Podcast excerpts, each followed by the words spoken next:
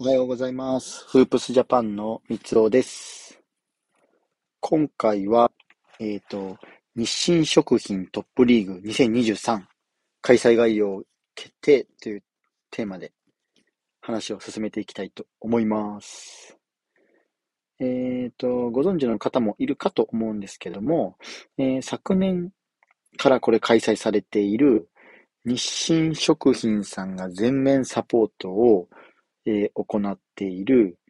リーグ戦ですね。アンダー18の高校生などを対象とした、えートップリーグ。こちらが、うんと、今年も開催されることが決まりました。いや、嬉しい。こういうリーグはね、やっぱりね、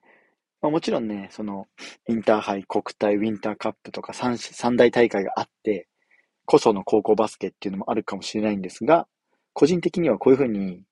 一発のトーナメントで終わるんじゃなくて、リーグ戦でいろんな試合の経験を積んでもらう、あの、選手とか日本人プレイヤーが増えるっていうのは、すごく嬉しいです。で、えっと、ちなみに昨年、2022年に行われた大会だと、えっと、例えば福岡第一高校、仙台大附属明星、前橋育英、承知深谷、帝京長岡、東海大附属諏訪、中部第一、うんと、福大大堀が男子チーム。で、女子は桜花学園、昭和学院、明星、東京聖徳、岐阜女子、安城、京都、京都聖火など、なってかな。で、男子は福岡第一が優勝して、女子は桜花が優勝。もう全チームとの、まあ、総当たりですね、リーグ戦なので。で、このね、に日清食品さんが、えっ、と、まあ、あの、取り上げてる、その、なんだろう、リーグの概要というか、キャッチコピーの、やっぱりこの例え方とかもすごく好きで、ごめんなさい、そのまま読み上げますね。高校部活、高校部活動だけでは物足りない。B リーグユースだけではもったいない。バスケットボールに青春を捧げるアンダー18世代の熱く、沸騰する舞台が整った。トーナメントじゃないからできる挑戦。トーナメントじゃないからできる経験。現状に満足するな。貪欲に挑め。私たちの戦いは限界への飽くなき挑戦だ。世界に食ってかかれ。っていうコピーのもと、これね、2023年もまた開催されるっていうことで、いやもうめちゃくちゃ楽しみ。本当にこれね、ここから本当に日本のトップ選手が生まれてくるのは間違いないなとは個人的に思っているくらいです。これあの、なんだろう。自分でもこう 開催したいなと思うぐらいのリーグ戦、絡みたいなって思うぐらいのリーグ戦で、で、まあ、本当にね、あの最初に取り上げたんですけど、インターハイとかウィンターカップとかって、もう負けたらそこで終わっちゃうので、高校バスケットボールの選手、18アンダー18の選手とかだと、日本の選手とかもそうですけど、やっぱ経験値っていうのが、まだまだこう足りないのかなと。で、実戦でこう試合をね、行って練習、まあ練習ももちろん大事なんですけど、試合やって試して、試合やって試してっていうのトライアンドエラーっていうのを繰り返して、試合の中でまたこう、成長していくっていうのは、えー、絶対こう、ね、重要な部分になってくると思うんですね。これってビ、あの、ビジネスとかにもおける要素で全く一緒だなと思ってて、で、自分たちでこう試してみて、あ、これダメなんだなと思ったら、じゃあ次このパターンで試してみようとか、いろんなアイディアを持っておいて、それを試す。それはもう、ね、監督、監督って、なんだろう、社長的な立場なのかな？監督がいて、で、また、プレイヤーがいて、そのプレイヤーをいかにハンドリングするかっていうのも大事になってきますし、プレイヤー一人一人がどうやってこうね、その自分の役割を果たして戦っていくかっていうのが、このね、醍醐味にスポーツになってくると思うので、なので、えっ、と、やっぱ試合経験っていうのは大事になってくる。その中でのこの日清食品の、日清食品さんが主催するリーグ戦っていうのはめちゃくちゃ面白いものになってる、くるかなと思います。これまだね、何年も続いてほしいなとは思っている次第なんですけど、で、まあ実際に今年開催されるってことで、えっ、と、実、現状の、うんと、チーム数が、チーム数、出場校が、まあ決まっていて、まだちょっと全部が全部ね、確定ではないみたいなんですけど、えっと、まあ僕を男子なんで、男子だと、えっとですね、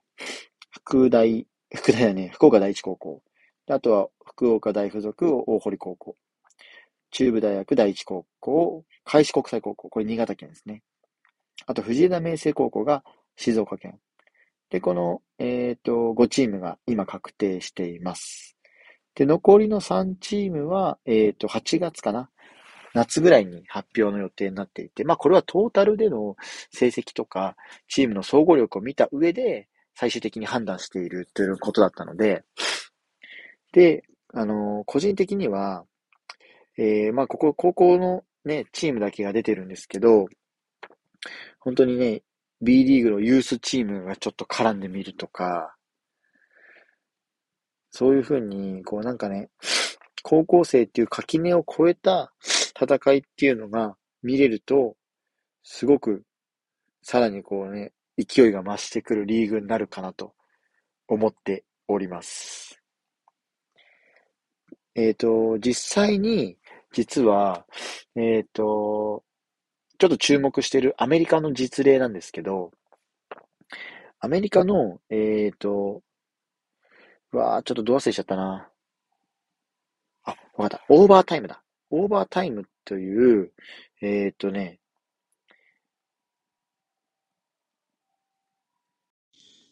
実際に、こアメリカのオーバータイムっていう スポーツのこのメディア、スポーツメディアの企業があって、この企業が、えっ、ー、と、2021年から始めた、それこそオーバータイムエリートだったかな？っていう、えっ、ー、と、リーグ戦があるんですね。これがね、めちゃくちゃ面白くて、えっ、ー、とね、対象がね、16歳から20歳までの選手を、まあ、要は NBA を目指すための選手たちを育成する、えっ、ー、と、リーグ戦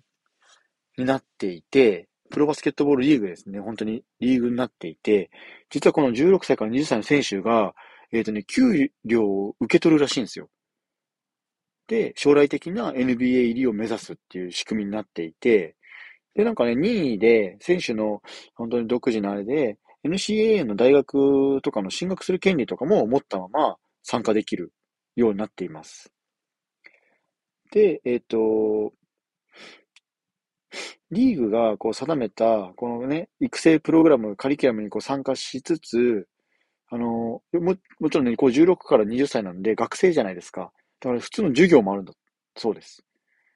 で、えっ、ー、と、お金の勉強。これがね、入れてほしいと思って、本当に。アンダー18のその日清さんのやつにも入れてほしいと思ったんですけど、えっ、ー、と、金融リテラシーをこう上げるお金の勉強とか、あと SNS? ね、今、個人が発信できる時代だから、それの向き合い方とかも教えてるリーグがあって、で、実はこれは、うんと、最近だと、えっ、ー、とね、パウ・ガソルとか、カーメロ・アンソニーとかが、えっ、ー、とね、代表取締役とかで、こう、企業側として入ってるらしいんですよ。元 NBA 選手の。で、この二人とかが入ってきて、なんかめちゃくちゃ面白いなーっていうリーグがあって、まあなんでこれ知ったかって、実はこのね、今年の2023年の NBA ドラフトにエントリーしてる二人の双子がいるんですよ。オーサー・トンプソン、エイメン・トンプソンっていう。この二人が、実はこのリーグから NBA 入りを今目指してるところで、だから、こういうリーグの、まあ、ちょっと今後、あのー、この選手たちも紹介しつつ、ちょっとね、オーバータイムエリートも取り上げたいんですけど、まあ、こういう形で、えっ、ー、と、アメリカでもこういうふうに、リーグ戦から、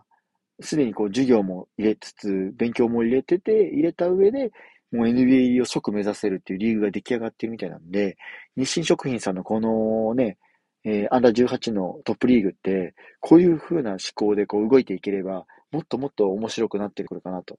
思います。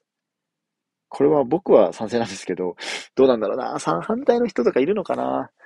ちょっとね、もしかしたらね、いるかもしれないんですけど、まあそのあたりね、えっ、ー、となんかこう仕組みとか、こううまくこう、ね、日本人をこう説得できる材料っていうのが確実に必要になってくると思うので、まあそのあたりも、えー、日清食品さんの動きを見つつ、ちょっと僕も深掘っていければなと思います。なので今回は日清食品のトップリーグの、えー、開催が決定しましたよっていう話をさせていただきました。えー、フープスジャパンでは NBA や B リーグ、大学バスケなどバスケットボールに関する情報を日々配信しています。興味のある方は概要欄にリンク貼っておきますので、ぜひチェックしてみてください。以上、フープスジャパンの三つおでした。それではまた。